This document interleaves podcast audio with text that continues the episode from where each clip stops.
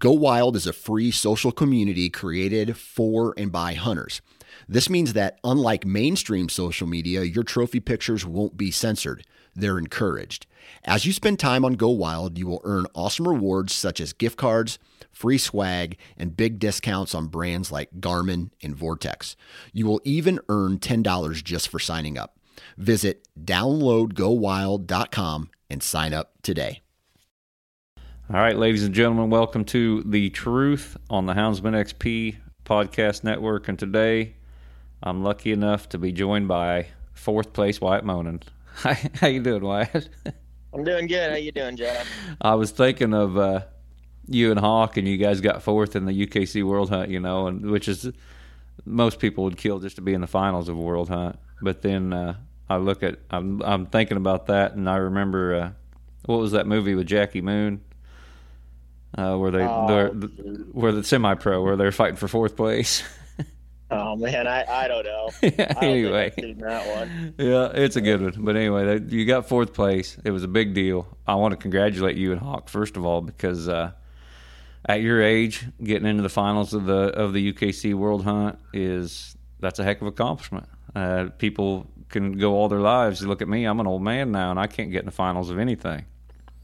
Yeah, yeah. Well, well, I've uh, well, I'm sure it'll come. I'm sure it'll come for you one of these days. Yeah. But, uh, I don't know I don't about know, that. it was a it was a pretty crazy experience and whatnot. I uh, you know, it kind of it kind of has been a dream of mine for quite a while, and that that's a hunt that I had just been snake bit as all get out with. I um.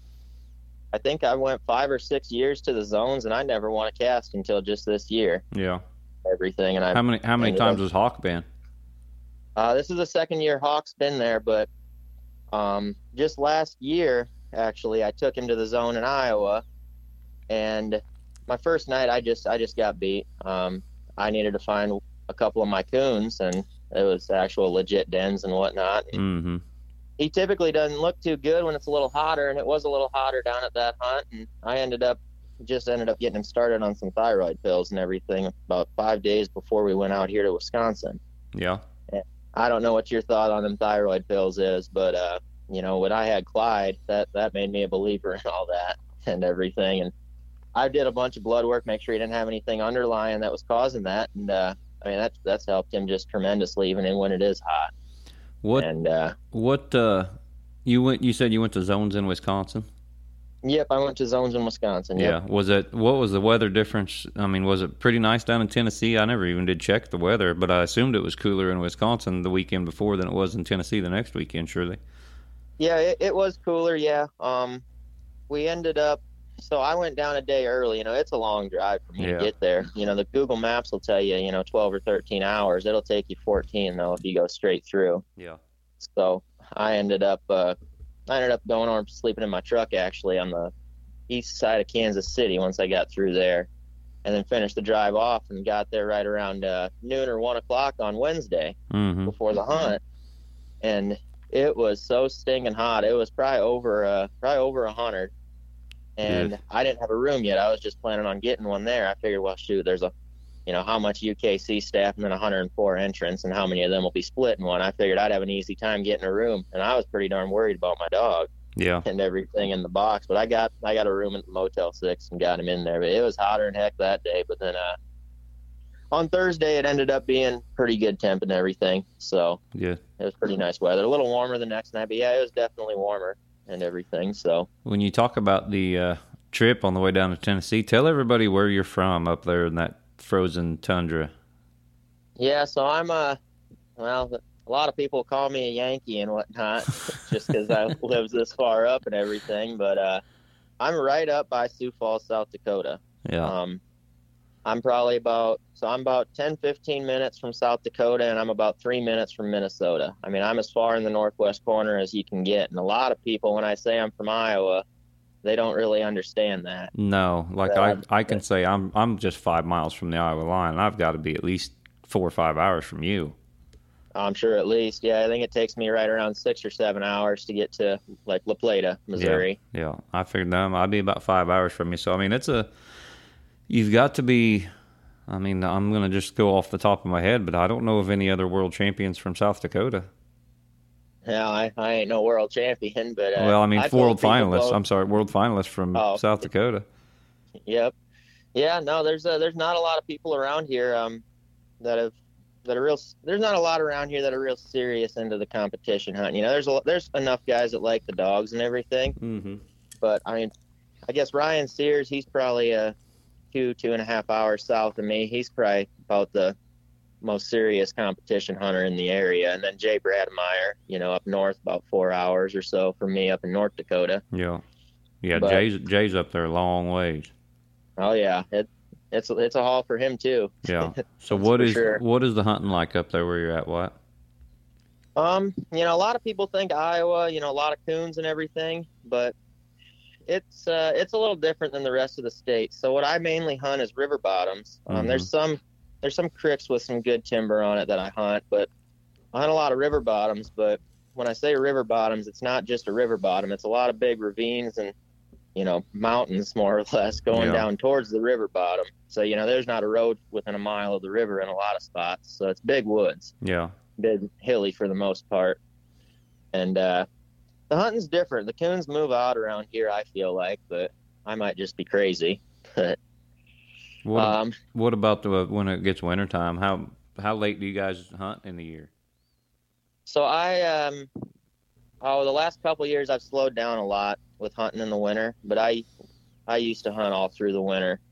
Um, we actually had a cast up here. I scheduled hunts all through the winter actually when I, I first remember started up my there- PKC yeah. club. I remember one weekend you guys had a hunt when it was like 20 below or something crazy. yeah, neg- negative 22 or 24 for the wind chill. And we actually treed coons. So really? that's when I was hunting Clyde. He missed a layup by a tree. And uh, the other two in the cast were John Vanderwhite. He was Smiley, and uh, Tim Lavoie was hunting Devin Maker's bandit dog. Mm-hmm.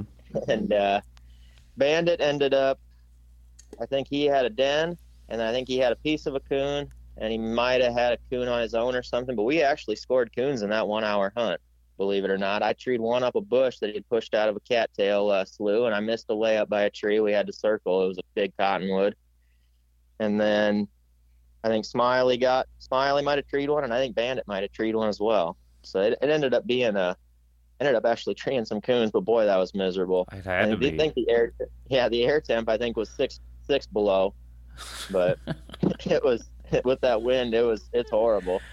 How do you? Uh, let Let's back up. Let's go ahead and just back up all the way to the all the way to the beginning. Why? How on earth, being up there where you're at, uh, did you get exposed to competition coon hunting? You know, and and coon hunting in general. So uh, for the coon hunting in general, my dad always had didn't, didn't always have dogs, but it's kind of a funny story how he got dogs. So his grandpa, my great grandpa, um, was all for him getting dogs. This is back when fur prices were pretty good, back in probably the late '80s or so. Yeah. And he ended up his dad, his mom and dad, my grandma and grandpa, Roger and Cheryl. They said uh, he couldn't have a dog, so then uh, or they couldn't he couldn't have one there is what they said. So then my great great grandpa Swede, who lived across the road from him when they lived in town yet, he said, uh, "Well, you could get one, keep it at my place." So he got a couple dogs and he kept them across the street at at his uh at my great grandpa's place. Yeah. So that's how he got into hounds when he was probably oh probably in his early teens or so. What kind of dogs were uh, they? So his first two that he had were, uh, I think, a blue tick and a red bone. Yeah. And I think the red bone actually ended up being something pretty decent, but the blue tick he wasn't. He wasn't anything. But Yeah. uh, he ended up pretty quickly. He actually won the Red Fern Award that UKC used to do, where they'll give you a light and a pup and everything else, and the Walk with Wick book. No kidding. Yeah, he won that back in the day, and he got a dog named RFA. He named it RFA for Red Fern Award, uh, Sweet River Ruby. Yeah.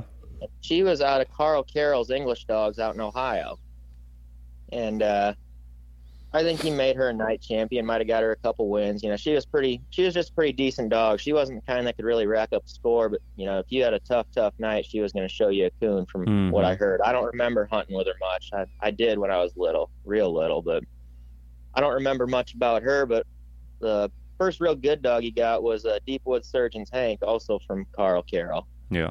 and that was out of I think that one was out of Surgeon's Blue, and uh, I think Ruby ended up being out of Patch, and oh, might have been some Loomis breeding. Yeah, this is old English English Yeah. breeding back there, but that's what he ran for years.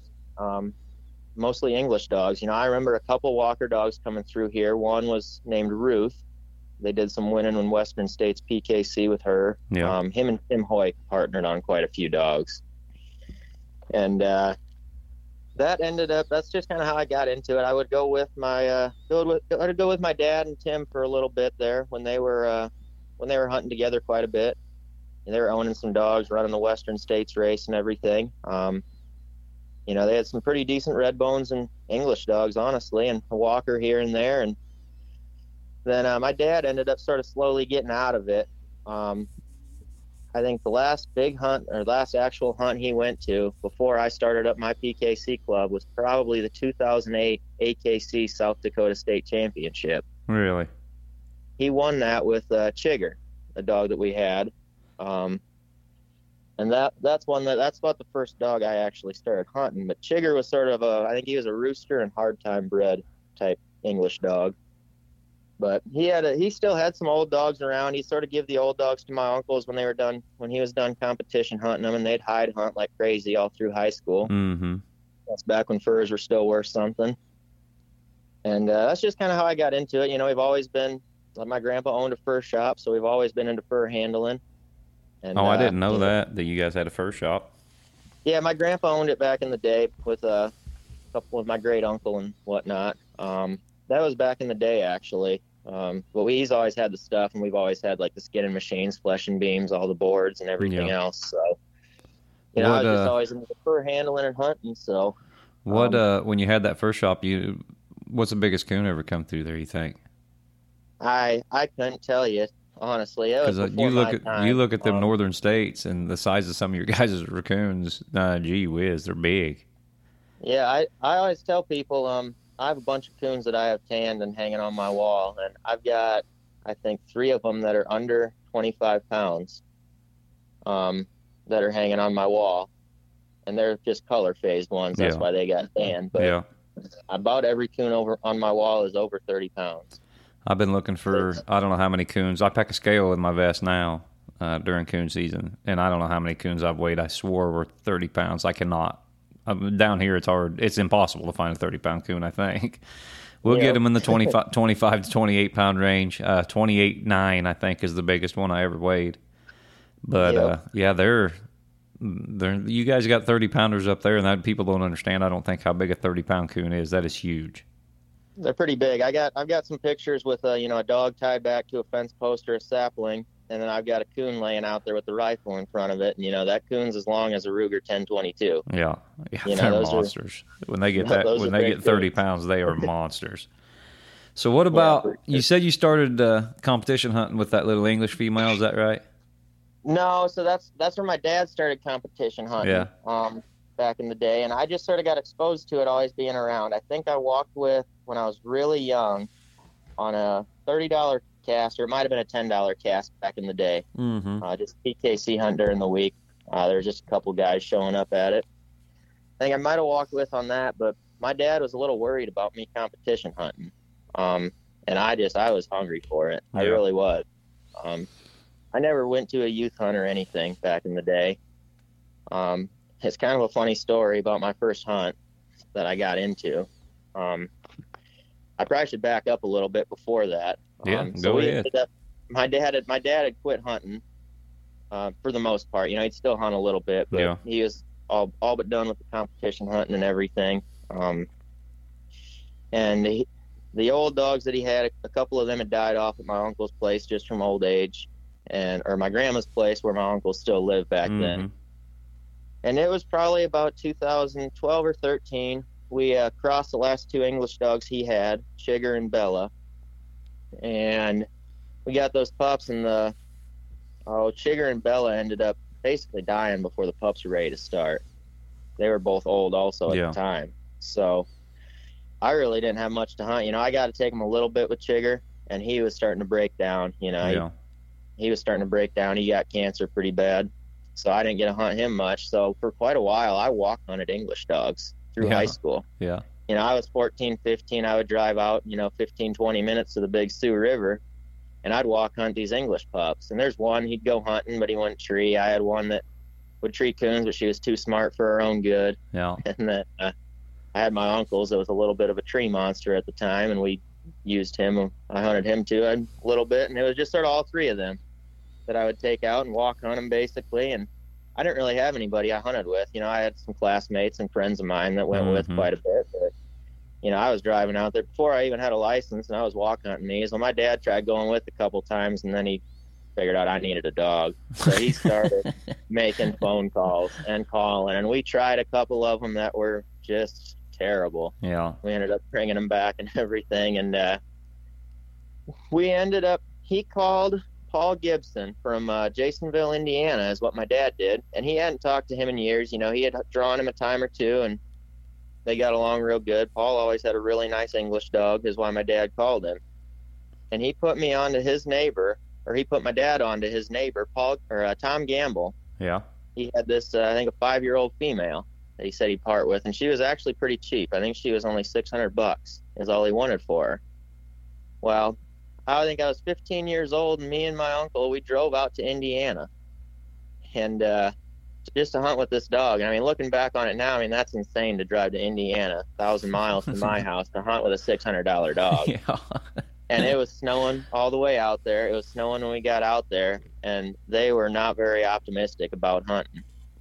And uh, we wanted to go anyways. Well, this this little bitch, she treed uh, she treed a coon right out of the truck with this old dog that, or with another old dog that he had that was pretty nice. And then they we recut and they got split, and I think I think Annie had a coon, the one we were looking at, and then she ended up treeing again split quite a ways at the end. We drove around to her, and she had a coon. We give him the give him the money and headed back to Iowa. I'd reckon. you And- find me and- another one of those for six hundred dollars hauler. No, absolutely. that, and that was that bitch was actually out of uh, Mike Gilbert's doctor dog. Really? This is way before I knew who Mike Gilbert was Yeah. or anything. And uh, the bitch that Annie was out of was actually out of Zeb again. No kidding. So you know this is a pretty good bred up bitch. And then Paul, uh, Paul Gibson, he had said that they had crossed with his male Dumas before, hmm and Dumas was out of Elvis Attack and a Yadkin River female. Yeah. So we uh, we ended up. He said we can make that cross again because the first one turned out pretty good. He said. So we ended up driving back home and whatnot, and we started hunting this female. It's right in the middle of winter, and you know we're treeing some coons. I mean, she's taking all these taking all these sorry English pups hunting and whatnot, and she Mhm. actually is actually just a pretty decent, nice, common dog. I I really enjoyed that female while I had her, but uh, that was that was my first decent dog that I'd had actually, um, that I actually had myself, and she was the first dog I actually put in a, a competition hunt. Was it a But- PKC hunt or a UKC hunt? It was a UKC hunt over in Bigelow, Minnesota, Yeah. and my dad didn't didn't really want me to competition hunt. He didn't think the he said the dogs I had they weren't they weren't really up to competition standard, and I I believed him and, and whatnot. You know, I I really didn't think they were that great either, but I, I liked hunting them during the week. You know, I was 15 years old, and I liked Mhm. I like treeing coons. I like going out there and listening to the whippoorwills and tree some coons. But uh, I ended up finding a. I'd always read his Bloodline magazines, and I read this Bloodlines magazine, and I found a hunt that was scheduled in Bigelow, Minnesota. So I told him, I said, I'm going to go hunting over on the Rock River tonight, and this is before I even have a driver's license yet. And Yeah. said that's fine. I drove over to that hunt, and I didn't really know anything. You know, I knew I had to strike and tree my dog, and that So was you drove all the way over into Minnesota without a driver's license? Yeah, I did. It was only about it's only about 40 minutes from my house. Yeah, but but but still. still, yeah, it was just it was just down Highway 9, and I I think I treed that. I think I treated her three times in the first 10 minutes, and uh, I still almost won that cast. I still only lost by a quarter. I treated a lot of coons that night. yeah. and then I didn't go for I didn't go to one for a long time after that. And then my next hunt I went to was also up there in Bigelow, and I did the same thing. Yeah. And uh, one after that I went to this is this is probably a year later. Well, the one after that I went to was in Primghar, and it was the same type of story. I got beat because I don't know what's going on, and uh, then I didn't go to hunts for a long time after that. Actually, I got in I don't know. They kind of found out about the hunts and everything, and got in a little bit of trouble and everything. I just didn't go to much for hunts after that. And uh, yeah, I didn't go to much for hunts, and I ended up getting this dog called Owen. He was, I got him from Casey Gale. He was a little younger at the time. I think he was three or four. And I started hunting him. And the, the deal kind of was that if uh, Casey didn't come to get him after three or four months, that he uh, he was mine and Uh-huh. send the papers on over. So I hunted this dog up, and he was kind of he was basically like a three year old pup when I got him. You know, he Yeah. treed coons, but he had he needed some hard hunting. I don't think he'd ever really had much real hard hunting in big woods. So I ended up really pushing his wheels off and everything, hunting the hunting the brakes off of him. And Casey ended up deciding he wanted him back at the end of that time, and took him back. And I was pretty bummed out. I still had Annie, and I'm sorry, English pups, but I ended up uh, still wanting Owen back. I really liked that dog. Yeah. Well, I ended up the next year. Casey decided he didn't hunt him much, and he sold him to us just dirt cheap. So then I, I ended up having Owen again, and I started taking him to a. I didn't take him to hunts right away. I got him uh, hunted up back in shape and everything, and I think this was. I still didn't really think he was probably much of a competition dog either, and I'm still at the point where I didn't think Annie was much of one. And looking Yeah. back on it, it was just sort of my fault. You know, she would have done just fine around here. Right. But uh oh, a friend of mine, Devin Maker, came over and hunted one night in the winter, Mm-hmm. and he ended up seeing uh seeing those two, and I'd said, you know, yeah, they're not much for competition dogs. Well, they both get split and both have coons, you know, in pretty short order, and they got in there quite a ways, and uh his jaw kind of hits the floor, I think, looking back on it now, and he's like, we probably should take these to some hunts. So then that next spring, he ended up packing me around. You know, I'm still in high school Yeah. he packed me around to all sorts of hunts, and I ended up making Owen a dual grand in about three months or so. Yeah. And uh, Annie, I had a couple buddies would go with, and they'd handle Annie because she was real easy to call, had a real easy mouth to hear. What was And, Owen uh, out of? Owen was out of Zach Thomas's tree torch and rock dog. He was a he was a walker dog too, and then he was out of a bitch called Mississippi Valley Gidget, which was out of Wild Card. I got you. So he was he had a lot of nailer in him, and then uh, on the top side, and then he had a lot of uh, he had a lot of uh, clover on the bottom, or clover breeding on the bottom, more or less. Did your dad ever give you a hard time for hunting Walker dogs after you guys had had English dogs all this time? Oh yeah, we did. We we tried we tried out a lot. You know, we I I messed with a lot of English pups, and I just I couldn't find one that suited me, or that I they all just seemed to be missing something, and it might have just been the ones I was hunting. You know, Yeah. might have been how I was starting them. I'm not sure, but I couldn't find one that I got along with, and he gave me a hard time for the Walker dogs for a while and everything. But you know, to his credit, the hunts had changed quite a bit since he was hunting in them. You know, just in that short ride, Yeah. less than ten years, the hunts had changed a lot. The caliber of dog it took it it changed a lot. Yeah. and, uh, definitely. that was that was just a lot of it. You know, a lot of the guys that hunt around here, they um, oh, they like pleasure hunting. They like you know, you know, they just like coon hunting in the fall and whatnot. And you know, they don't. They're not real serious competition hunters that want to go beat the pavement down and you know go to a lot of big entry fee hunts. They like going to the local club for the camaraderie. A lot of it. And they just like treeing coons. They'd, they'd rather their dog tree this den tree 300 yards here than tree this tree this coon in a bush a mile across this open field. So, What which about uh, understandably, if they're oh, understandably, yeah? There's a lot of times I'd rather tree that den tree 300 yards away than that coon in a bush a mile away too. yeah, I see where. I see where they're coming from. Uh, there's a lot of people don't like drawing me sometimes just for that reason. You know, I I usually hunt something that's got a little bit of a motor at least if I'm going to the hunt. So yeah, you got to to compete at the level that me and you want to compete at. I mean, that's just part of it. Oh, But- absolutely. What I what I usually have, I don't I don't need around here. Yeah. You know, I could I could be competitive and have probably more fun on these casts with you know just more even more common dog than what I usually pack. So When did uh, when did Clyde come around? Because that's the first time I drew you. I think you were hunting Clyde. I think we drew out at La Plata at like the state hunt or something one night.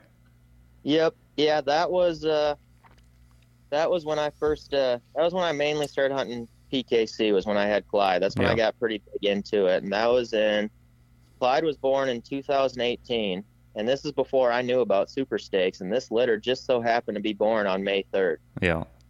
I mean, it was the perfect spring super stakes birthday. I'd actually brought that female. My grandpa drove me out to Indiana with that female we bought from Tom Gamble to breed to Paul Gibson's male, like he had, like they had mentioned that cross was good. Yeah.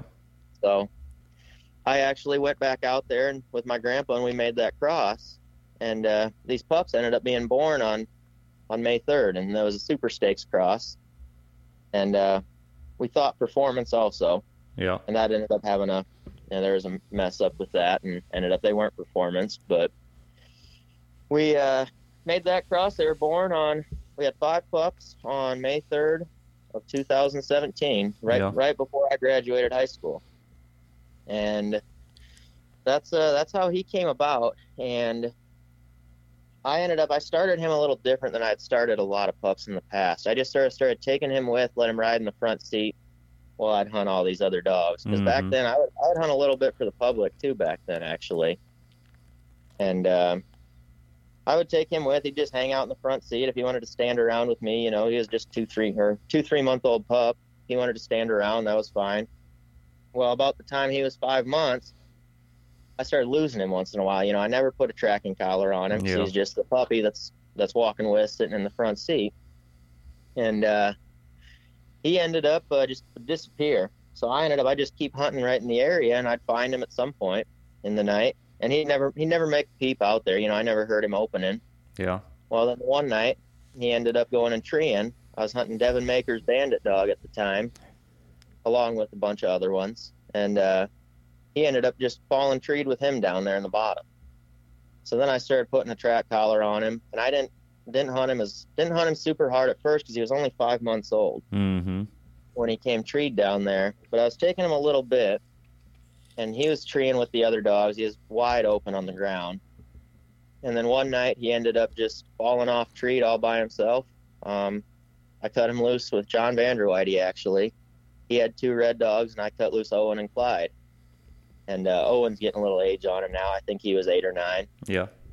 and I cut those two loose, and John cut his two, and his two red dogs went one way, and Owen and Clyde went the other, and they ended up, you know, they're all just burning something through there. Well, Clyde ended up just sort of splitting off to himself. Owen split off to himself, and uh, Clyde ended up, uh, Clyde ended up had a coon. I didn't know where he was at first, and he got split off by himself and had a coon. And ever since that day, he had turned basically silent on track. And I yeah, I say when I you said he was wide open when I hunted with him, he didn't hardly say nothing on the ground. No, he never did. I, I, I had a lot of trouble with uh, the UKC hunts back then before the rule change with Yeah. uh, Silent Dog, actually, with him. But uh, no, he ended up treeing that coon, and I went to hunting him hard by himself after that. Um, I put in a lot of really long nights, and this is in the dead of winter up here. You know, it Yeah. was, you know, I cut him loose a lot of times. You know, below zero, or you know, below below ten degrees pretty often. I consider that a good night a lot of the time. Yeah. And uh, yeah, he. Uh, it gets that below it gets all- below twenty down here. I ain't hunting. Yeah, anymore I'm a little wiser and I try not to either. But uh no, I hunted this dog's wheels off and he was he'd get deep, but he wasn't moving in deep fast. Well, with age, he just got a little bit quicker, a little quicker. And I took him out there to baby stakes, fully intending on winning that thing. And I pleasure hunted the first night out there. I got out a little early. Pleasure hunted with Paul and uh ended up he treed uh he treed two coons that night and then I hunted him another night after that, and he never did get treed. And it was the same story in baby stakes. I took a little minus right out of the truck. I think I took a quarter tree minus or something, and he just started sailing through the country. He was gone, Yeah. And uh, I brought him back from that back home, and I ended up uh, ended up winning the first RQE or first UKC hunt I put him in. It was an RQE at Hudson. And I got high scoring dog at that one when he was 11 months old. And after that, I put him in a couple of local UKC hunts, and uh, then I started bringing him to pro classics to try to get his hundred one. Uh-huh. So I figured, you know, if, if I'm gonna go to a drive somewhere for a for a hunt, you know, I don't have any close clubs, or I didn't at the time. Um, so I ended up throwing him in some pro classics, and I I lost probably four or five of them. You know, I have I had a 12 or 14 month old pup, whatever he was, when I put him in all of them. Yeah. So kind of obviously gonna lose the pro classics I'm putting him in. Yeah, that's a, that's a tough competition change from your local UKC hunt to a pro classic. yeah, for a young yeah, dog. about all I had gone to before that. You know, I went to a couple of uh, back when Bayard still had a club that Dan Clipperton kind of ran. I, I took Owen down there a time or two, and I took uh, I took Owen to the Bear Creek for a week, and I think I went to maybe one or two added first and I hadn't won a PKC cast. You know, I was just getting beat, Yeah, and uh, it was a different level of competition for me. I wasn't really used to it and everything, and that's what sort of opened my eyes a little bit to some of these dogs that are out there these days. yeah, You know, I thought I had a pretty good dog, and it, he's just common, is what I figured out. But uh, that's kind of how I ended up figure. You know, that's kind of how I started the PKC hunting. I went to a couple. I got, I saw the baby stakes ad. I went to a couple with Owen and everything, and then I, when I got Clyde, then I just sort of started hauling him up and down the road to them a little more. yeah. And you And, done uh, you ended up doing pretty well with Clyde there before. yeah, Uh, so I ended up.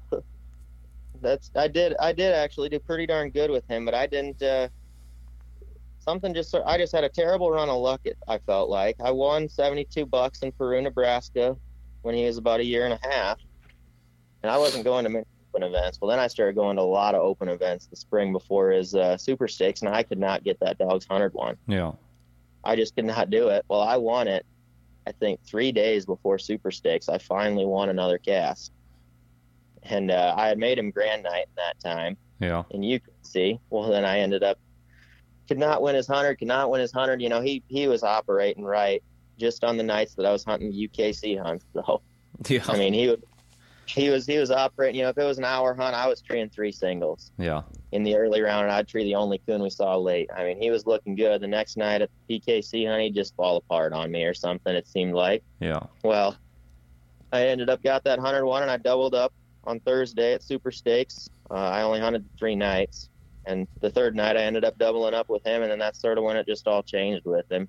yeah, I just went on a tear after that. I don't know if it was the age or maturity. Um, shortly after that, I did start him on thyroid pills actually that June after his first super stakes, but uh, went on a pretty good tear with him and everything. What happened to Clyde? He ended up uh, he ended up going through the ice on me Yeah, up here. I was hunting in a cast over in Centerville, South Dakota, that I was a hunt director at, and he went through the ice on me, and I never found him again. yeah. I knew. I Um, thought that was what was happening. I wasn't sure, but I remembered when that happened because uh, you think about that. That's a dog that you raised that you started from a baby and he rode in the truck with you like you said and you know you got to start Oh, in yeah. PKC hunts with him and stuff so I mean that's a tough loss that a lot of people wouldn't even try to come back from I don't think I was about ready to. I was about ready to quit. Uh, one of the. I had a lot of people calling me after that and everything. You know, I was pretty. I was pretty devastated. You know, I had. I had a couple other dogs cranking at the time too, but I had uh, lost his mother. Before that, she had a brain aneurysm and died randomly. She was eight years old. yeah Just a random brain aneurysm. I went to take her hunting one night, and she was all stumbling, acting goofy. And next morning, I got her in at the vet bright and early, and went to get her, and she was dead. hmm. So I had that happen. Well, then I had Clyde go through the ice on me, and I had figured that out. What he had, um, what he had done, he was two and a half when he went through the ice, and I never found him again. And that was just such a fluke deal too. You know, he was, oh, he was two and a half. We went through the ice, and oh shoot, I, I'm getting sidetracked here. Yeah. So he, uh, that that river that he went through the ice on, it wasn't that deep of a river, and we were crossing back and forth on it yeah over that ice. That's how thick that ice was. Well, there was one knob sticking up, this little log, and uh, there water rolling over it. He was drifting a track. You could see the coon track about eight yards away, and you could see a couple of his tracks in the ice leading up right to that hole he went through. no kidding It was probably a foot and a half wide and maybe eight feet long, huh and it was it was a rough deal. And that was I actually had a truck ticket on him, and for where I'm at to get a truck ticket, that is some road work. yeah yeah Um, that's a lot of miles I got one. I was going for an overall ticket and ended up getting a thirty dollar ticket. You know, I was going to a lot of fifty dollar hunts too. yeah Going to a lot of thirty dollar hunts. I was kind of running the state race a little bit. You know, he he was really on a roll that fall, especially.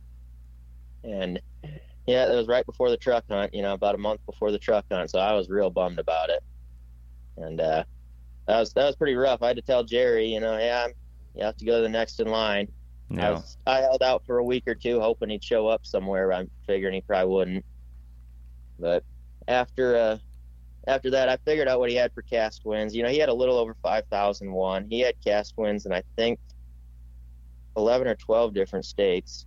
Um, a lot, a lot of states. He had over 5,001 and mostly open events. Yeah. And, you know, Grand Night, he, had, he was over 60 cast wins when he died at two and a half. So Well- I, I was really looking forward to his future, but it was just a, a rough deal. Well, when I hunted with Clyde, he just seemed real businesslike. He was just going to be through the country treat. Yep. You know, That and was- that that was it. And he was probably going to have a coon, and you know, you could you could beat him because he didn't get struck, but you're going to have to treat just as many coons as he does. Yep. Yeah, that was And those dogs those dogs are hard to beat. Oh, absolutely. He ended up uh, once I got him started on those thyroid pills. You know, he used to when he was younger.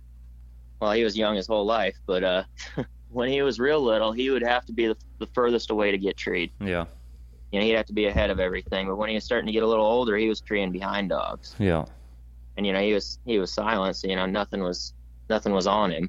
right. So that ended up working out pretty good for for him and and for me. I know that But, uh, that Con was. People don't believe how much Con barks on the ground when you turn him loose by himself. He barks a lot. He's he's pretty wide open dog that barks plenty.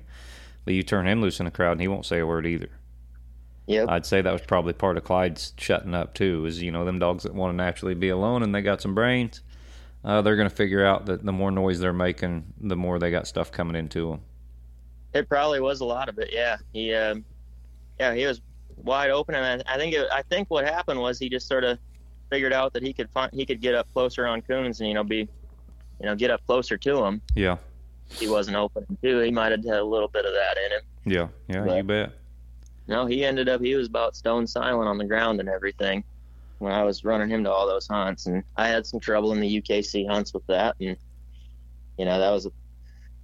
I don't know. Once I made him grand, there just wasn't a whole lot for me there. I think I took him to zones twice also, and I couldn't win a cast with him out there either. Yeah, No. After uh, after he went through the ice, he ended up. You know, I, I didn't hunt for quite a while after that, probably a month or two and everything, and I started getting some pups, trying to get them started and everything, and I wasn't having much luck with the pups. I'd get some that would tree a coon, but it'd just be quirky, not my style and whatnot. And I had another pup. Um, it was the only male dog out of Owen and Annie. I actually crossed them once mm-hmm. um, and they were a little younger than Clyde. He was the only male pup, and he was basically a good training tool, is what he was, because he barked every breath on the ground. He was just louder and heck, Yeah, and uh, he was real hard tree dog, but he'd get treed all the time. I mean, you cut him on a fence row, and everything where there had been a lot of coon scent, he was going to tree every minute for Yeah. sure, if not faster.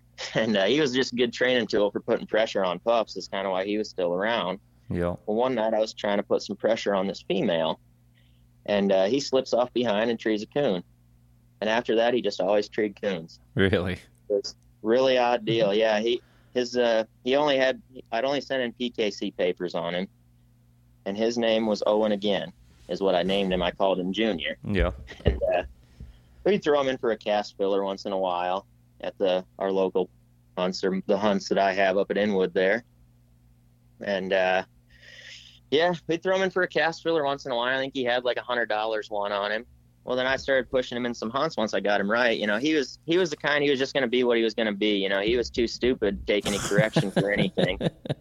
He was going to be what he was going to be. If he wanted to burn that deer for two hours, he was going to do it, and you weren't stopping him. Yeah. If he wanted to treat that house cat, you weren't stopping him. But uh, he was just luckily naturally pretty good with recutting, and he was pretty good about treeing coons after that one day. And I don't know what switched in him, but something did. And then I started pushing him around a little bit, and I had won about a thousand dollars on him. You know, a couple cast wins from other people too that were handling him yeah, and uh, I went to haul him out to the Labor Day Classic. Mind you, this is about six months after Clyde died. I went to haul him out to the Labor Day Classic. I get out there and he is all messed up. He's all stiff legged and everything, and he just you know he can't hardly walk, nothing. And uh, I ended up getting him to a vet out there, and it ended up it wasn't blastomycosis, but it was something like it that we have up here yeah. that's extremely rare and more more aggressive and he was I put him down 3 days later. No kidding. So that was another one I had a real bad string of luck with and then oh and he just died of old age then shortly after that and yeah, it was it was something. Is, did Hawk come by right after that? Yeah, it was. Uh, it might have. I'm trying to think. I might have been right before that even. Yeah. But yeah, it was. It was right after, right before. I was getting to the point. It had to have been right after because I was getting to the point where I was about. I was about ready to quit. I was just sick with my horrible string of luck I'd had over that month or two.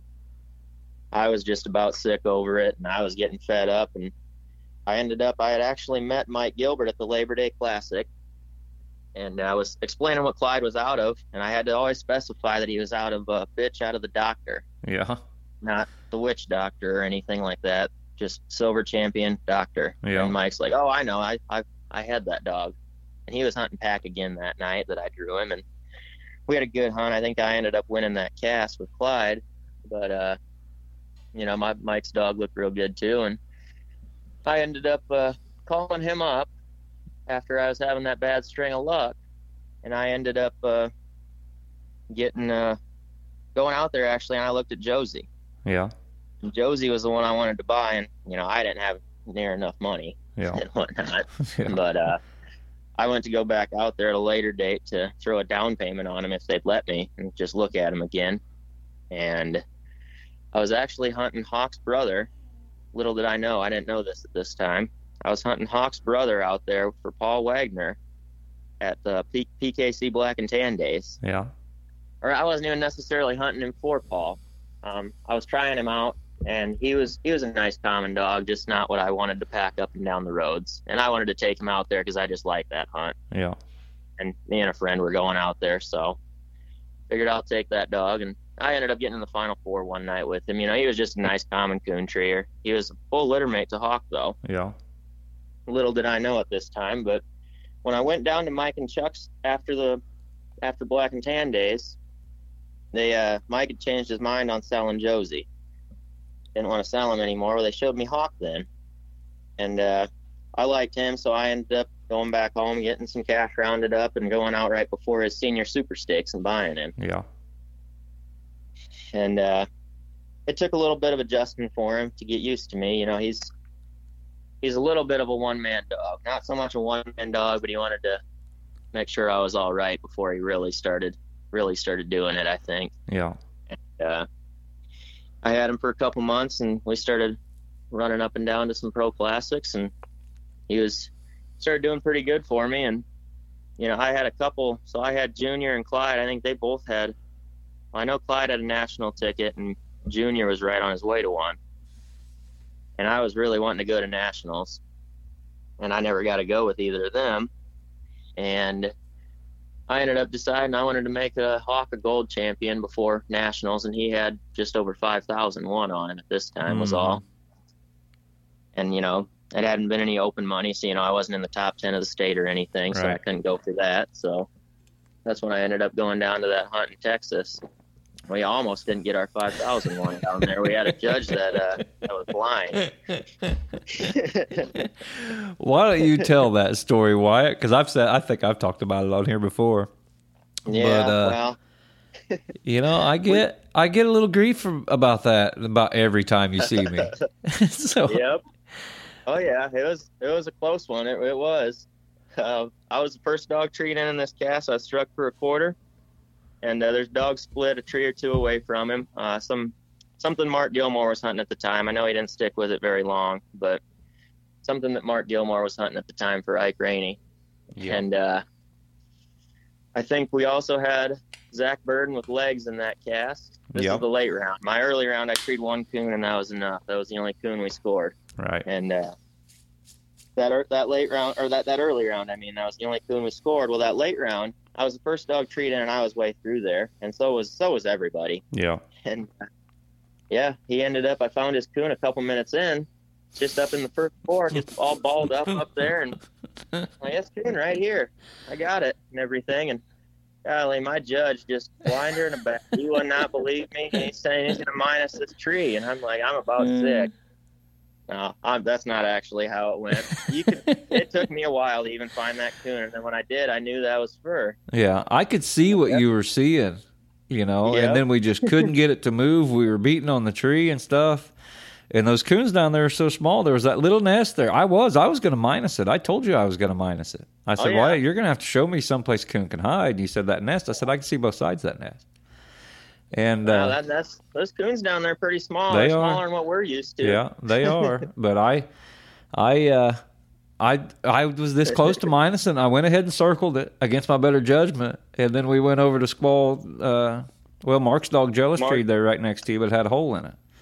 Yep. And we were squalling that hole. and Man, that coon popped up and looked at us. I was Yep. sick. I was sick too. I had put that entry on a credit card, actually. so I was sick too. I'm thinking, oh man, I got like thirty-five dollars if I if I uh, can't pay off this credit card too. oh heavens! Uh, Thankfully, Yeah. thankfully, Hawk went through there because we never. That was the only coon we treated, and it got circled.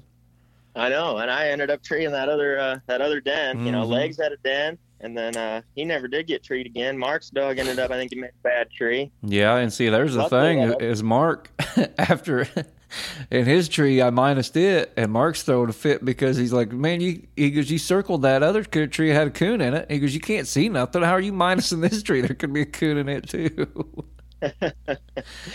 Yeah, that was that was pretty memorable one. You know, I wasn't even mad at you. I was I was just sick. well, I've that. said Wyatt to your credit that someone took a bad break like that, and it, you were. I know you were sick. I was sick for you. I didn't like it either, and but five minutes later, you were your same jovial self, and you know it all in, Yes. it all worked out. Thank goodness. yeah, trying to make the best of it. When I figured I'd hopefully just tree another coon, it made me feel a little better when them other dogs had some dens too. Just thinking, well, mine's just got to tree another one, which is a little easier said than done down there in Texas that time of the year. Yeah, it was it was tougher There's- down there treeing coons, and especially at that spot we were at, it's full of coons. But when it gets a little chilly down there, those coons don't move at all. Yep. Yeah, it just shows a little bit how they move different in different parts of the country. Yeah, I don't think legs uh, legs made one bad tree, and that was it, wasn't it? Mm-hmm. And then uh, Clifford's dog probably he was sitting under a coon, but we never could hear him. Yeah, he is back the other way. I don't Yeah. know. Did he even get? Was he even struck? No, I think he was struck in, but we never. uh He got struck in, and then we all walked away from him to those other three that were trailing down through there to split distance, and then you got treed, and we never ever every time we would go back to walk towards Clifford's dog to split distance. Oh no, he never got struck in. We never even could walk to him. Yeah, Yeah. that I think that I think that is right. Yeah, I think no, he never- he never once- in. Yep, he never once got struck in, and he was in there treed the whole time under a coon. That's a good dog. I knew. I figured he had a coon, but there wasn't nothing we could Yeah. do about it. I remembered you saying that that was a pretty good dog earlier on in the night. Well, he'd Right. beat me. He'd beat me that night in the early round. Treed three coons and looked good. Yep. So You remember that night when uh so I, I was sun was coming up when I was walking out of there. I had to go way through there to get my dog. yeah, And uh sun was coming up. I got back to the truck, you're still waiting, making sure I got out of there all right. And then I was giving you a hard time about wanting one of them big show sweatshirts yeah. that you had. and and uh said, I don't have any more. I said, well, you're wearing one. And you ended up giving me that sweatshirt. did. I, wore that Final You- Four pictures. Yeah, you wore it to the pictures not and Final Four, everything. top 12. Yeah, that was my favorite sweatshirt too. Yep. And I still got it. I figured I owed you after circling your coon. Yep. but I, that's what I was sort of going for, hoping I could get one for that. Yeah. So that made that made him a gold champion that night. Didn't that cash pay five grand? Yeah, it did. Yep, Yeah. that one paid five grand, and then the next night it was really hot down there. Actually, Yeah, it did. It, it got real hot. It was seventy five degrees or something like that. Yep, I think that's uh that was probably so that that next night I drew. I think it was Heartland Bonnie. Owen Shelby was our judge. Um, I think it was one of Heartland Bonnie's first big hunts. Yeah, Thunderbirds Dominator, yeah. one of his first big hunts, also I believe. I think so. and then uh, a flip flop dog. Um, yeah, I think it was Ronnie Blue Dog. Yeah, Yep, and that's uh, that was our cast, and I ended up catching a catching a bad one there, which I was just happy to be there at that point. yeah. But everything's opening on the ground, flying to the right. You know, I don't know if they were running something fast or a hot track or what it was. I think it was probably just a hot coon track. Well, Hawk ended up bopping in there to the left about 50 yards, and he opens up, and I struck him for 100 in the minute. He opens about four or five times and just drives that track silent about 400 yards and loads up treed. Well, I got minus, yeah, which he had, you know, Owen had to do. yeah. he that's a bad that's a bad that. thing about a dog that doesn't say much on the ground is you got to be real careful under that minute. Oh, that's for sure. Yeah, he, and I, I know that's what he did on that one. But yeah, so I had to restrike for a quarter and tree for a hundred on that, and that's what it, that's. We we scored another coon, but a lot of dogs took some minus. But I set on 25 plus all night, and then when the hunt ran out, you know, there were still pending trees and everything. Yeah. I don't know how it exactly would have played out, but I ended up. uh He came treed right there about three four minutes after the hunt was up, but he was moving around. Sorry, he didn't deserve that cast win. Yeah. Mine didn't. So Well, tell me about tell me about the, your run at the UKC World Hunt because uh, I mean the young guns were in that. Other than Kurt, you know, there's a lot of young guys. How old are you, Wyatt? I'm 23. Yeah, I see. I thought you were 22 or 23. I couldn't remember. You're still a young man, and uh, you know Tyler. He's not very old. Jeremiah Roller and Kurt were in the cast. It sounds like you guys had a fantastic time. I mean, you kind of caught a bad break. Hawk got out of pocket, but that's part of it. But tell me about tell me about the run through zones and then going out into the top 100. Um, so the first night out there at Zones, see, I I had just started him on thyroid pills about four or five days prior. I mean, I mean, he was looking terrible, Josh. He was he was looking awful, and he was leaving some trees, locating and leaving. Treat a couple slicks, and I mean, just stuff that was just so odd for him. I had him at the vet, and they probably thought I was a hypochondriac about my dog at that vet, and I they said he's perfectly healthy. There's nothing wrong with him. I said, well, let's test him for all this stuff. And I ended up having blood sent to several different colleges Yeah. and uh, negative for all the major tick diseases, negative on heartworms. They couldn't find anything. His CBC test for his white blood cells, that was good. Mm-hmm. And uh, the only thing wrong was his thyroid was low, and I knew it would probably be low. And I figured there was something underlying also, but I couldn't find anything with that. And there, or the test didn't show anything for that, and his vitals were all good and everything else. And I'm like, well, I guess I'll start feeding him them pills. I've done it before with a dog, so uh, Yeah. that's actually what I ended up doing. I just started giving him the pills uh, twice a day. You know, I'd, I'd been through it with Clyde, so I started giving him the pills twice a day and put him in our.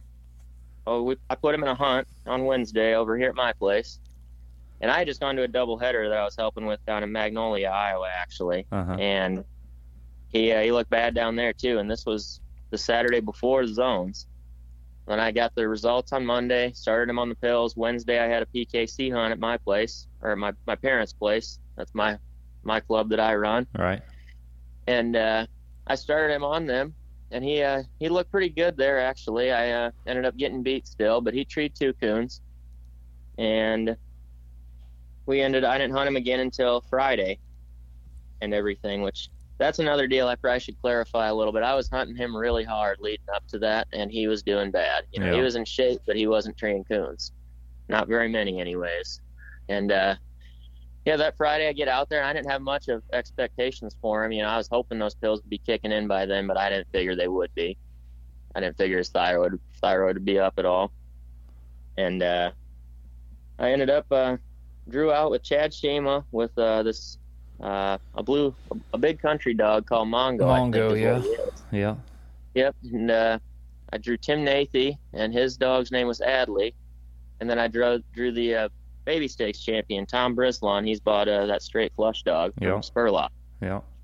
I drew those three, and uh, we cut loose, and I strike for a hundred in the minute. We cut down this tree line that goes into a big river bottom. I strike for a hundred, a little bit left-handed in the minute, and that Adley dog actually shoved one up me pretty bad there Yeah. on the edge of that cornfield. Um, she she treed one there, and Hawk sort of opened a little bit around there, and you you knew it was the same track, and she just beat him to it, and he ended up just rolling on down the tree line a ways and hitting that river bottom is Mhm. what he did. Well, uh, Flush got a piece of that coon, and then Mongo's treed about two, three trees away, and I'm thinking this dog is jealous treed. Well, he had a coon too Yeah. over there. So we pull them all off those trees and uh, cut them loose, and I tree hawk in there. We go in, he's got a coon, but on the way to him, the other dogs, uh, Flush had treed and Adley had treed, and we walked right by and and everything, and I mean it was it was a good tree. They had to have had one there Yeah. and we get in there to hawk. He's about a thousand from there, and I get him recut, and he only goes about 700 yards, seven, eight hundred maybe, and he gets treed again, but I can't hear him. I never even heard him struck. And uh, we were just in a kind of a bad spot for him. We get Yeah. back there, and the dogs both ended up leaving that tree. And all three of the other dogs in the cast swam the river. And I'm still sitting there. I can't hear Hawk. You know, I'm still leading this cast with 225 plus, and I can't hear Hawk at all Yeah.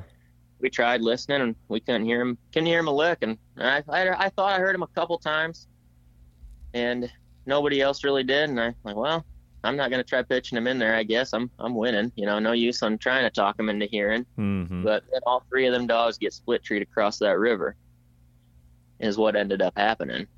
And they're right in the middle of this village up there in Wisconsin across this river. And they had just had a pile of rain so that river's rushing. So we Yeah. got to walk to the closest bridge. Well at this point we're probably about a thousand yards from hawk and we're probably only four or five hundred from these dogs but we got to walk all the way around to this bridge. Well that entails walking straight away from hawk still. So we get up on this hill. At that point we stop and listen. All three of the dogs are treed in all split across the river there and in town. And uh I ended up uh, tree and hawk or striking a tree and hawk. We get up on top of this hill, and you could hear him pretty good actually. And he was over a mile away at this point. You could hear him pretty good from up there. So I Mhm. struck and treed him, went and handled him. You know, he had been treed over an hour by the time I got to him, and we waited there for another hour and a half. While those guys had walked around to the closest bridge, and then they had a bunch of trouble with cops coming into their tree, you know, coming in there, people calling the cops and everything, and they got into didn't you know, actually get into any trouble, but you know they Yeah. had to get the dogs out and they had to talk to the cops and everything. And uh, they come back around, and I didn't need a coon; I just needed a circle, and I ended up having another coon over there, Yeah. and uh, ended up working out for me. Well, I'm I was thinking at that point that 375 plus, you know, I've hunted that Wisconsin zone before, and I've seen 175 plus single cast score get through. Yeah. So you're I feeling pretty good.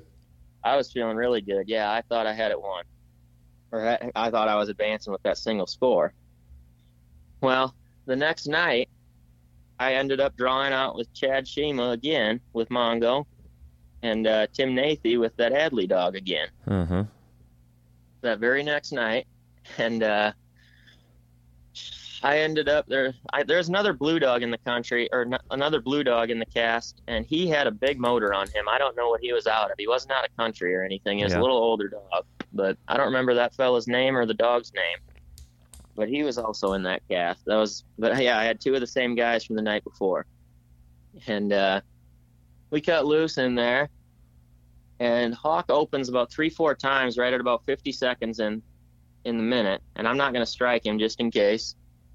And uh, I end up right after the minute's up. I take third strike. Yeah. So I'm like, well, crap. There, I did it to myself. I hope that I don't regret that later. Is what I was thinking. And I was still going to try to win the cast, but I just really didn't want to draw a minus. Was kind of my goal in that Mhm. cast. Well, the Mongo dog, he gets out of the cornfield here. I mean, we got a nice big spot here. It's pretty steep hillside, but big woods with a creek on the bottom and some fields, and you know, field on the top. Nice big hillside, big woods. You know, plenty of room for the dogs. I had I had good guide both nights out there. I thought Yeah. you know they put us in big enough woods. I felt like, but uh, anyways, Mongo gets out of the corn and he uh he taps around on this tree and he rolls out of there and he's checking around a bit and then Hawk gets out of the corn and he taps around on this tree too, but right in the same area, and then he ends up moving out of there, and uh, then Adley comes out of the corn and she nails this tree, and uh, believe it or not, I actually ended up getting a quarter on that tree. I did I couldn't believe it myself, but Hawk ended up going back in there Really. and everything. Yeah, he did. He ended up going back in there to it, and I, I, I couldn't believe it. I think I've seen him maybe once or twice since I've owned him. Is all Yeah. you know, have that happen where I don't take a hundred or a 125 in this case. I mean, and uh, yeah, she they ended up. Uh, we found the coon. It took quite a while. We found the coon, so then I'm sitting at 75 plus, and Adley's sitting at 150. Mongo's still carrying a 100 strike, and the other blue dog's carrying 75. And we haven't heard that other blue dog in quite a while. But we walk up a bit and we hear Mongo, so we get recut. And uh, Adley kind of hangs around fairly close a little bit. That's Tim's dog. She hangs around fairly close and gets struck. And then I get struck for 50, a little further down. And he he ends up didn't really stick with that one. Well, then Mongo comes treed. through there quite a ways. Well, we get in there to him, and while we're shining, I hear Hawk treed, so I tree for 125. And uh, he was down at the bottom of this hill. He was only probably three, four hundred yards from Mongo. Mm-hmm. Well, Mongo's got a coon. Well, then Ad- Adley's there for 75 with Hawk. And uh, we go down there. They got a coon. And we recut off that, or we got to pull off of that one. And uh, we hear the other blue dog treeing through there, and he trees it in. And this dog had gone a long ways from where we cut. I've never seen blue dogs with motors like I did that weekend. Yeah. A Mongo and that, uh, whatever that other dog was, I can't remember his name, but they they you know some of the nicer blue dogs I've seen before. By all accounts, And- Mongo's a pretty good one. He was down at Strickland's for a while. Strickland said he was a good one. Chris Powell said he was a good one. There's a lot of guys that like that dog. I liked him a lot. He's probably probably one of the nicer blue dogs I've ever seen for Yeah. sure. Probably definitely in the top five, if not the nicest. You know, Yeah. he he looked good. He actually did. He looked real good. And uh, we recut off that, and I ended up uh, I ended up treeing for 125 up on that hillside, and he was by himself up there. We get to that other blue dog, and he's got a coon. Well, Mongo's treed again, and Hawk had a coon, Mongo had a coon, and that tied us up. But I had him beat on on tiebreaker Yeah. how it ended up going. So, got pretty uh pretty fortunate there and everything. What about down? Um, in, what about down in Tennessee? How'd that go? Yeah, that's the first time Hawk had ever been cut down in Tennessee, and I was pretty worried right away going down there about getting a room and everything. You know, Yeah. it was real hot on Wednesday when I got there. What was the temperature in room Wisconsin compared to Tennessee? Oh, Wisconsin, we probably had some. It was probably 50 degrees or so in the at night when we were hunting, 50 Yeah. or 60 maybe. It wasn't it wasn't too hot of a day either of the days out there. Yeah. But yeah, Tennessee was 100 the first day when I got down there. Yeah, that's a big switch for a dog. Yeah, it, it really was. But he, uh, we didn't have to hunt in that. Luckily, that would have been terrible.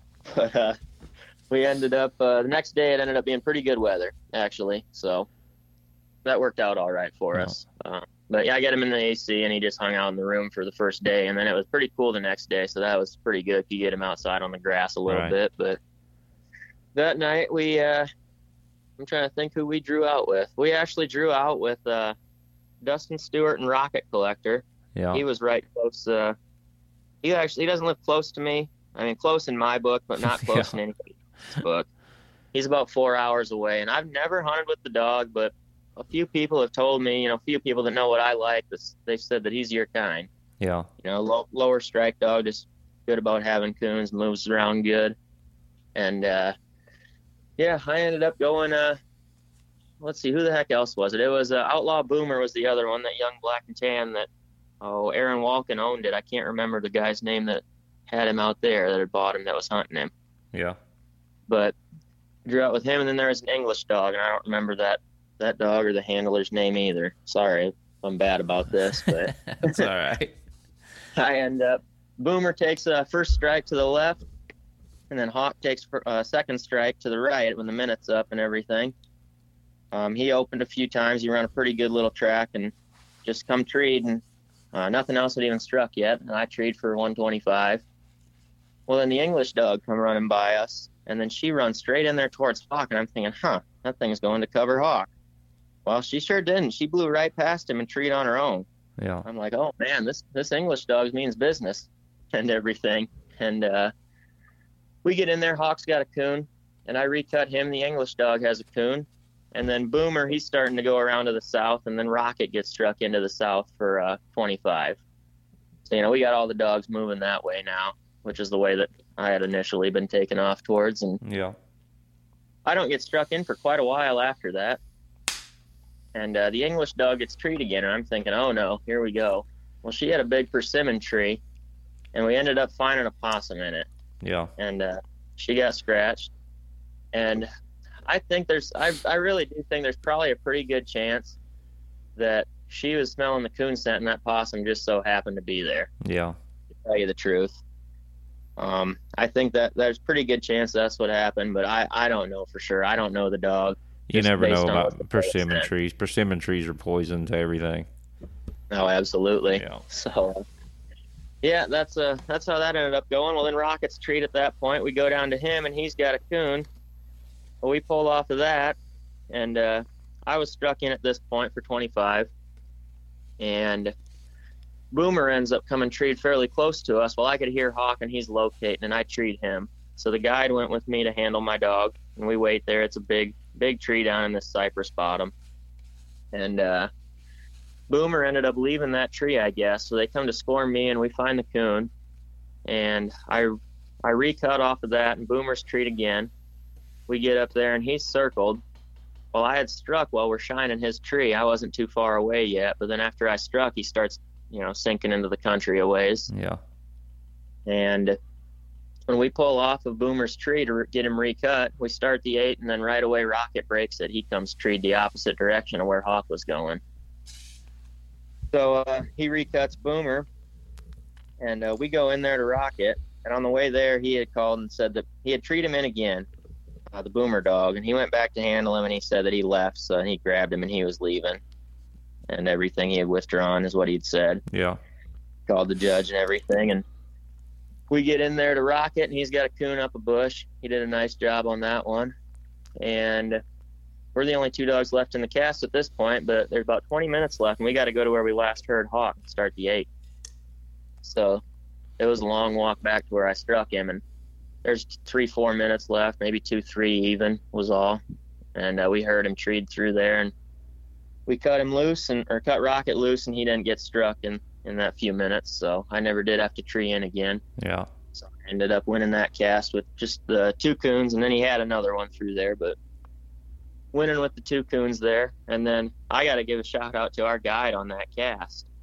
He um he drove around and and everything, and his brother brought a side by side down to him. And they drove that side by side into that WMA ground, got within a couple hundred yards of Hawk's tree to nice. pick us up, and they had cold waters for us when we got back there. So yeah, that was a that was service right there. Yeah, you need to give give them a tip. Give them your sweatshirt. yeah, I, should have. I should have. If I was wearing one, I probably would have. yeah. What about but, your yeah, next? So what about your next cast? How'd it go? Um, so there ended up only being 23 cast winners. Yeah um, out of the 26 there should be. There's a few dead casts. It was pretty tough hunting down there. You know, yeah. we were fortunate enough to get a good guide and had some pretty good dogs. We scored four, or we scored five coons in our cast. But then the next night, I drew out with Logan Rose with Echo. Um, there was a black and tan dog in that cast too. And then who was the odd? Uh, Jack and Jack Bingham uh, Jersey girl dog. Yeah. Uh, Justin Boblet was hunting her. Yeah. So I drew out with them, and I ended up taking last strike. Um, they all took off pretty hard and hot on something, and then it sort of died out on him. And this black dog, he stayed there pretty close to the trucks where the trap kind of blown up on him. It seemed like almost. And Echo and Jersey sort of kept going quite a ways, and then Hawk ended up working the same way they were, but in a different area and he came treed. So I treed him, and uh, we go in there, and I've got a coon. Well, then the black and tan comes treed, so we go to him, and he's circled.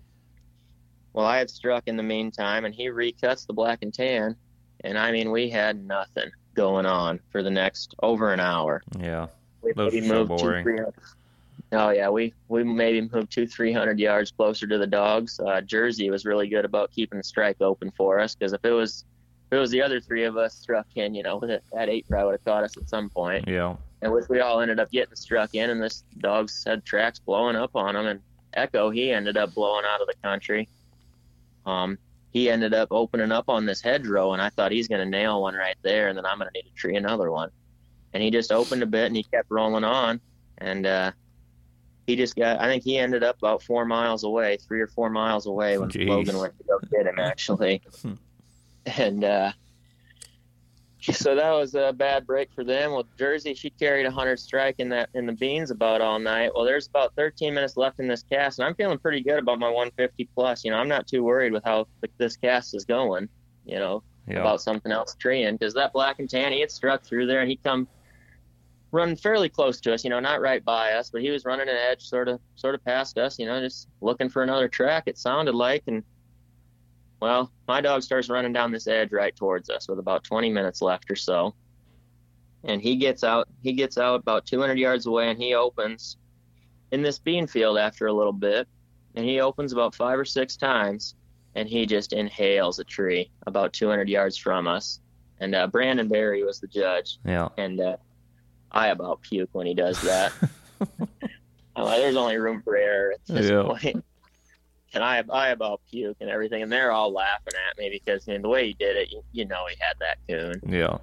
And I let him run the stationary for about a minute and a half, and I tree him in, and we go in there, and he's got a coon and everything, and uh, nothing else. You know, I ended up having to recut with five minutes, and then had to run him down later on. But uh, yeah, they ended up uh, nothing else to treat a coon, and I I treated those two there, so that went pretty good. Well, then we had that deal where there was a dead cast in those last six casts. Yeah. So we ended up deciding. So they proposed us this idea, us five cast winners. They proposed us the idea of um, they proposed us the idea of drawing and whatnot for a four dog final four. You know, they had a lot wrapped up into the production of the. Yeah. Yeah. I think they. I think they made the right decision. That was about the only thing you could do They- there. They did, and they said they brought up the point that you know there's a decent chance the way these casts came in. You know, there's a lot of casts. One coon scored in the whole cast, and that was the winner. You know, there there wasn't many coons scored on that Friday night. Right. and um, they said that you know if we've crowned the world champion tonight, you know if there happens to be a dead cast, you know we're gonna we're gonna make the whole coon hunting world pretty mad. I think that's what they said. Yeah. No, I think They- they, they- made the right call there. I do too. I really do. Uh, that ended up working out pretty good for for us. We all ended up drawing those cards then, and you know they there's a couple of us were a little leery at first, but we ended up just sort of thinking it through and like, well, we got a 60% chance of not having to hunt tonight, or we can just have a 100% chance of knowing we're going to hunt tonight. So for our late round, so we just sort of decided unanimously. Everyone everyone agreed to it and everything, and you know they got it all on video and everything. Trevor did Yeah. and uh, we ended up drawing out a, a one, so we didn't have to hunt till the next night. So we we got through to theirs as well as you know Jeremiah and Tyler. Yeah. So then Yeah. Kurt and uh, Bryce Matthews had to go out and hunt late. And Kurt ended up uh, getting it done there, but you could really tell the next night Whitey was Whitey was pretty tired. Yeah, he had that extra round. You know, that's hard on a dog have to hunt an extra late round, but you know that that Whitey's a good coon dog, and you guys, there were four really good dogs in that final cast. Oh, I, I mean, absolutely. There, those were those are real talented coon tree and dogs. I've hunted with three of them, and I'm guarantee you the fourth one probably is too. So, Yep. uh, you know, they're tough to beat. Even a, even a tired Whitey is tough to beat. mm-hmm. you know so uh, i think the Yeah. whole the whole it looked like on the live feed and all that stuff of course everybody that's listening to this probably watched a lot of that coverage if you haven't seen the coverage of that go to ukc's youtube channel it was fantastic uh, as they always do they always do a fantastic job with that but it looked like hawk just just left just left the country is that pretty much what happened It, it, it is, yeah. So um, and Jen, when Jenna took off barking and whatnot, he just sort of him and Sleepy both they just sort of road raced down that path. Then is what they basically did. You know, everything ended up getting struck in through there, and uh, we got up there, and the eight caught us after we scored Jenna and Whitey's tree. And what it, what had happened was Hawk had run off. So a lot of the good timber was to the east, and we figured dogs would break off this path, and Yeah. uh, they they not. Uh, Sleepy and Hawk just burnt down it, and they got split up from each other. And uh, Sleepy ended up curling back around towards this little little tree row that went off of it, off of this big woods to the north. And Hawk shot right off the end of it, and he kept going. And there wasn't a tree for probably nearly two miles Yeah. after that. And uh, it was just it was a bad break. Well, we got to the eight was running on Jenna and Whitey. They restruck for 175, and the eight was running on him. And I was thinking I was hearing him, so I asked, and, and a couple of the cast members thought they were hearing him, and so did the so did the judge. So I said, well, strike and tree him. So that ended up breaking the other dog's eight, and then we walked out of this bowl that we were in up onto the levees. And when we got up there, they put two on me, and I don't think I I don't think I probably was hearing him. To Yeah. tell you the truth, yeah but you know, it ended up working out real good because then, you know, the rest of the guys got up there to where they could all hear their dogs and, you know, have a good cast and everything up there hearing the dogs. And, you know, I didn't have anything to lose at that point because I had fourth locked up. So yep it Yep. worked out and we could hear them real good when we got up to the edge there. You know, that would have worked out all right for me, but, you know, we, we didn't and that still worked out just fine. You know, I still, took fourth, and I would have withdrawn a lot sooner, but Whitey was trailing around back towards the truck, uh, and I didn't want to walk up on him until Right. they got him feet in and got him handled. So I, I stuck with the cast, and Jenna looked Jenna looked phenomenal. She, She looked did. great. Yeah. they they all you know they. I think I think that cast could go a different way any night. You know, Yeah. if we hunted it over and over again, but it was it was Jenna's night. You know, she got in the good woods and she was operating, and you know, I've I've hunted with Jenna a lot, and you know, she a lot of the time I've hunted with her has been in nasty conditions, and you know, she goes like crazy. But you know, she she went plenty that night, but she was she got in the coons and she she put on a real good show. I I was real happy for Tyler. What about uh, future plans for you and Hawk? What hunt you guys planning on attending? I assume you're going to be out at Salem next week. Yep, I'm planning on it. Um, I've taken off a little bit too much time with work. Well, I don't know about too much time, but I say, is that even possible? My uncle and a buddy of mine. Yeah, I work for my uncle and a buddy of mine. We put in garage doors, so you know they're Yeah. pretty understanding of uh of the coon hunts. You know, they've they've both coon hunted quite a bit, so yeah. they're pretty understanding of that and everything. And I mean, I'd like to make it out to Youth Worlds. I've judged the last couple or few years out there, and I'd like to make it out. I don't think I'm going to be able to do it this year. You know, I try to get caught up a little bit this year on Yeah. or try to get caught up a little bit more with work before I take off. You know, I haven't got a lot of hours in for the last few weeks, so. but yeah, I'm planning on being out at Salem and everything, and we'll see how that goes. I'm kind of curious to see if uh, see who's going to be showing up out there this year. You know, I think some of the guys might not from that zone deal that some guy recommended. Yeah, yeah. I, I wanted to. I wanted to get a zone up there closer to you.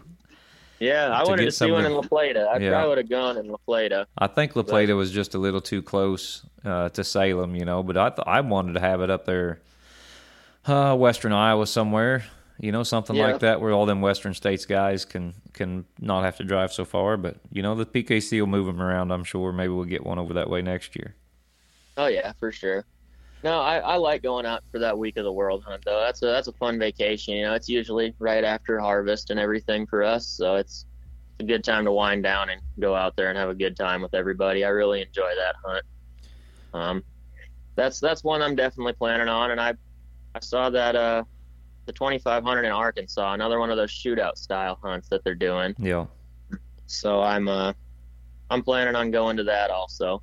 Um and definitely nationals next year and I'm hoping to have this uh the hawk pup I've got now cranking pretty good for super stakes. Um my dad has a pup out of hawk right now, out of hawk and uh and uh pox, yeah, smallpox dog Yeah. that Sears and Bingham used to own and everything. And uh, I've got, or my dad's got that pup out of there. He's got his hundred one.